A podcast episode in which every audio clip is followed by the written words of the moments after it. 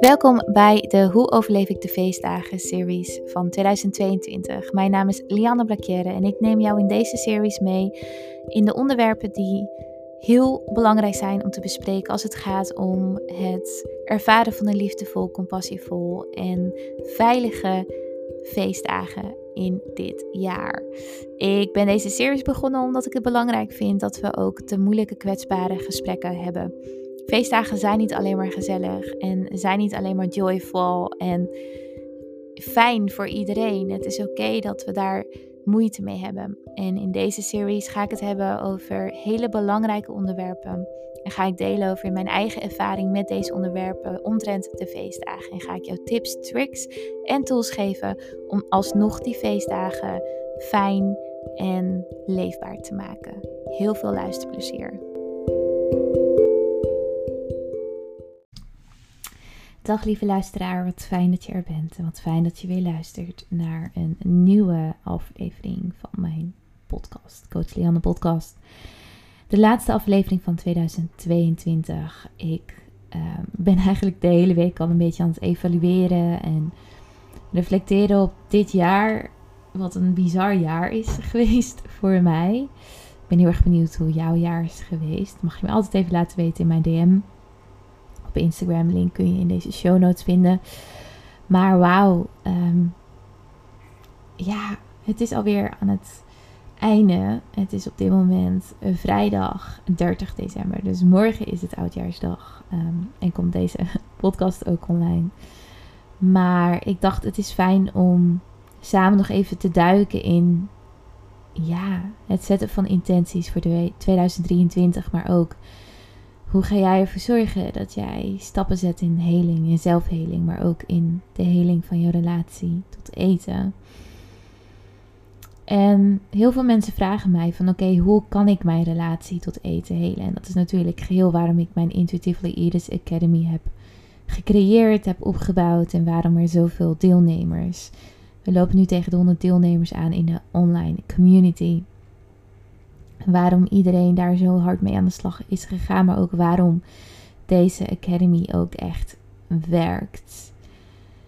Iedereen vraagt het aan mij. Ehm, maar weet dat op het moment dat je merkt dat je struggelt met eten, is het zo belangrijk dat jij de ruimte gaat creëren om om hulp te vragen. Dat op het moment dat jij merkt dat er bepaalde vlakken zijn in jouw leven, in jouw relatie tot eten, in jouw relatie tot je lichaam, in jouw relatie tot, tot bewegen, als jij merkt dat die niet moeiteloos is of allemaal niet zijn, dat je dat ten eerste gaat erkennen voor jezelf. Je hoeft het niet uit te spreken, je hoeft het niet tegen mij te zeggen, maar erken voor jezelf dat je struggelt. En dat kan vaak al de grootste eerste stap zijn, de erkenning van ik struggle hiermee want op het moment dat wij bewust zijn waar we mee struggelen en dat ook erkennen, dan creëren we eigenlijk ook de verantwoordelijkheid om hier iets mee te doen en hier iets aan te doen. En verandering is altijd eng. Uit je comfortzone stappen is altijd eng. Maar de eerste stap is altijd erkenning. De eerste stap is altijd uitspreken voor jezelf dat je ermee struggelt. Maar ook dat je het eigenlijk niet alleen kunt helen. Want we helen niet alleen. En we kunnen ook niet alleen helen. Want we hebben die accountability nodig van de mensen om ons heen. We hebben de commitment nodig, maar ook de kennis nodig van hoe we dit eigenlijk doen. En hoe dit werkt en hoe wij werken en hoe ons lichaam werkt als het gaat om onze relatie tot eten en de verstoorde relatie tot eten. Ik zie het voorbij komen in de online community van de Intuitively Eaters dat zoveel deelnemers delen dat er kennis is die ze nog nooit wisten. Dat ze kennis hebben opgedaan waarvan ze nooit wisten dat dit zo werkte, dat hun zenuwstelsel zo werkte, dat hun brein zo werkte, dat hun mind zo werkte. Weet dat je niet alleen bent op het moment dat jij nu struggelt met eten. Weet dat je niet alleen bent op het moment dat je struggelt met je lichaam speelt. Of struggelt met bewegingsdrang. De afwijzing, de continue afwijzing van wat je eet, hoe je eet, hoeveel je eet. Deze stap is altijd stop met calorietekort, stop met compensatiegedrag. Compensatiegedrag kan er op verschillende manieren uitzien. Het kan zijn dat je heel veel gaat sporten. Het kan zijn dat jij maaltijden overslaat op het moment dat je vindt dat je te veel hebt gegeten die dag ervoor. Het kan zijn dat je al compenseert voordat je een etentje hebt door maaltijden over te slaan. Het kan zijn dat je overmatig gaat wandelen. Het kan zijn dat je andere manieren gebruikt, zoals overgeven. Of andere tabletten slikt of wat dan ook.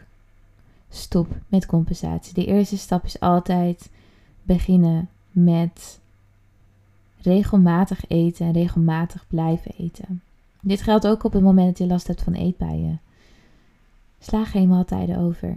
Want dan kom je in de visueuze cirkel van ik ga maaltijden overslaan, ik moet compenseren, dan krijg ik extreme honger. Omdat dat gewoon letterlijk reactieve honger is. Je lichaam reageert gewoon op schaarste. En dan heb je weer een eetbui, want dan kan je jezelf niet stoppen en dan wijs je jezelf weer af. Dan creëer je nog meer negativiteit. Dan ga je nog meer eten omdat de negativiteit wordt gecreëerd en dan ben je alleen maar verder. Creëer een regelmatig eetpatroon. En kom uit het calorietekort, kom uit de compensatiegedragingen. Ik merk altijd bij cliënten en deelnemers van de Intuitive Leaders Academy dat dat vaak de grootste stap is. En die stap heb je ook nodig om vaker te herhalen. Maar het is oké als het niet lukt. Het is oké als je op je bek gaat hierin. Als je het moeilijk vindt. En dan kom ik bij stap 2. Omarm alles wat je doet. En toon liefdevolle compassie naar jezelf toe. Op het moment dat het niet is gelukt om de compensatiegedrag te stoppen. Op het moment dat het niet is gelukt om te compenseren. Op het moment dat je weer een eetbui hebt gehad. Op het moment dat je jezelf weer afwijst. Hmm, stap eruit. Als mens is het meest moeilijke wat we kunnen doen is patronen doorbreken. Omdat ons brein zo geconditioneerd is in het huidige patroon. En in de Intuitive Leaders Academy gaan we ook beginnen met het leren hoe ons brein werkt als het gaat om het creëren van een identiteit. En het creëren van een identiteit rondom eten. Een identiteit rondom ons lichaamsbeeld. Een identiteit rondom bewegen. Hoe zijn we geconditioneerd? Wat geloven we over onszelf? Wat geloven we over ons lichaam? En wanneer ben ik dat eigenlijk gaan geloven? We gaan zoveel onderzoeken en zoveel stenen eigenlijk omleggen. En kijken wat er eigenlijk onder zit. Ik zeg eigenlijk altijd dat we puzzelstukjes, die zijn op de tafel neergekletterd. Allemaal in grote teringzooi door elkaar heen. En we gaan ze stap voor stap in de juiste volgorde, in de juiste, um, ja, juist tegen elkaar aanleggen. Zodat de puzzel weer heel wordt. Zodat we ontrafelen waar we vandaan komen. En ja, hoe we dat kunnen helen. Hoe we weer tot onszelf kunnen komen. En die moeiteloze relatie tot eten en tot ons lichaam en tot bewegen en tot onszelf uiteindelijk kunnen ervaren en tot emoties kunnen ervaren. Dus de eerste stap is altijd stop met calorietekort, stop met compensatiegedrag. En neem eens een moment voor jezelf om op te schrijven wat dat voor jou betekent op het moment dat jij daarmee stopt. Waar je angsten zitten, wat zijn je angsten als je stopt met calorietekort, als je stopt met compensatiegedrag? Wat gebeurt er dan? Waar ben je bang dan? Waar ben je bang voor dat dat gebeurt? En is dat echt realiteit? Is dat realistisch? Of is dat de fight of flight van je zenuwstelsel die ja, probeert wijs te maken dat als jij patronen doorbreekt, hè, je mind, die bang is om nieuwe dingen te doen, die er niet aan denkt dat jij gelukkig moet zijn, maar denkt aan we moeten al doen wat we altijd hebben gedaan, is dat alleen maar om je verleden te hercreëren. En is dat dus niet gebaseerd op de waarheid? Is het waar jij geluk uit haalt op het moment dat je daar niet mee stopt? Vraag dat jezelf eens af. Hoe ga jij je relatie tot eten helen in 2023? Stap 2. Het begrijpen van de wetenschap achter het veranderen van ons gedrag en onze gewoonten, zoals ik net ook al deelde, is zo belangrijk om te weten wat wat is eigenlijk de wetenschap achter hoe ons mind werkt, hoe ons brein werkt, hoe ons zenuwstelsel werkt? Wat betekent het eigenlijk om patronen te breken? Wat betekent het eigenlijk om, om ons gedrag te veranderen en onze gewoontes te veranderen? Wat is dat eigenlijk? En wat gebeurt er dan met ons? En hoe kunnen we onszelf daaruit halen? Hoe kunnen we onszelf daar liefdevol doorheen bewegen? En dat is ook wat ik helemaal uitleg in de Intuitive Leaders Academy. Hoe ons zenuwstelsel werkt en hoe we ons zenuwstelsel kunnen reguleren. En wat er gebeurt op het moment dat we patronen doorbreken, en gewoontes doorbreken en gedrag doorbreken. En wat hebben we dan nodig? En wat zijn niet alleen de kennis, maar ook de tools en de oefeningen. Want als ik heel eerlijk ben, toen ik in behandeling was voor een eetprobleem, ik kreeg nooit tools of oefeningen mee. Ik wist niet hoe ik mezelf uit een panieksituatie kon halen. Ik wist niet hoe ik mezelf uit die continue stress van gewoontes en gedrag doorbreken kon halen. Ik snapte niet wat er gebeurde met mij op het moment dat ik compleet blokkeerde. we hebben deze tools, we hebben deze oefeningen nodig. We hebben het nodig om te begrijpen wat, wat er met onszelf, met ons lichaam, met ons zenuwstelsel, met onze mind gebeurt op het, moment, op het moment dat we gedrag gaan veranderen. En wat is gedragsverandering eigenlijk? En hoe werkt dat? En ik merk dat doordat ik dit heel duidelijk uitleg in de Academy, dat er zoveel meer begrip ook komt voor jezelf. En vaak begint verandering ook met: ik begrijp waar ik vandaan kom. Ik begrijp waarom ik de veiligheid heb gevonden in mijn huidige eetgedrag, in mijn huidige gedrag rondom bewegen, in mijn huidige gedrag rondom het afwijzen van mijn lichaam. En pas op het moment dat ik dat begrijp en mezelf er niet meer de schuld voor geef, kan ik ook langzaamaan mijn gewoontes en mijn gedrag veranderen en afspraken daarin met mezelf maken. Dus stap 2 is het begrijpen van de wetenschap achter het veranderen van ons gedrag en onze gewoontes. En ik ga er volgend jaar veel meer over leren in de podcast ook. En stap 3, kom uit isolatie en verbind met de community die jou opvangt. En die jij accountable houdt aan die veranderingen die jij graag wilt maken. En waarom? dit is vaak heel eng, die verbinding met anderen, maar weet dat de verstoorde relatie tot eten een collectief probleem is. Zodra je alleen zou zijn op deze wereld, zou je hier nooit mee struggelen. Zodra jij alleen op deze wereld zou rondlopen, zou je nooit struggelen met je lichaamsbeeld. Zou je niet struggelen met bewegen. Zou je niet zo snel struggelen met eten. Het is een collectief probleem. Het is gecreëerd uit collectieve pijn, uit collectieve onderdrukking van pijn. Het is een sociaal en maatschappelijk probleem. Het is een sociale en maatschappelijke pijn. En zodra je in isolatie probeert te helen, ga je merken dat dit gewoon niet werkt. There. Ik heb het alleen geprobeerd. Collectieve struggles, die zijn geboren uit sociale druk, kun je niet alleen helen. Dan gaan we ons gefaald voelen. We hebben andere mensen nodig. We hebben een community nodig die ons begrijpt, die ons erkent, die ons ziet, die ons hoort.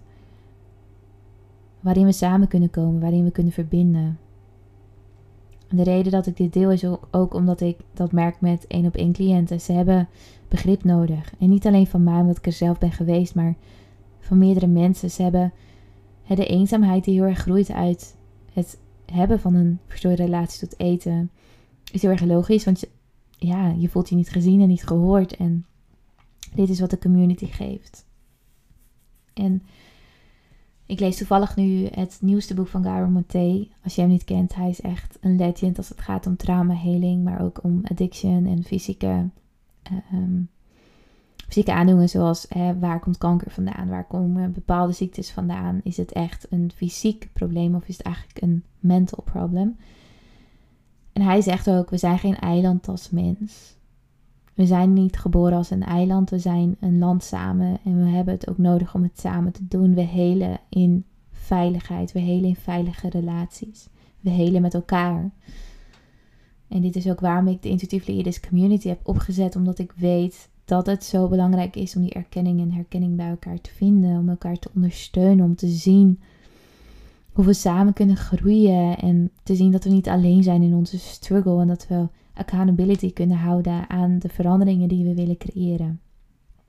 En dit is ook waarom ik mijn één op één traject voor volgend jaar ga veranderen naar niet alleen maar één op één, maar ook in de community. Samen in de community gaan helen. En dit is ook waarom ik de zelfhele cirkel heb opgericht samen met een van mijn beste vriendinnen.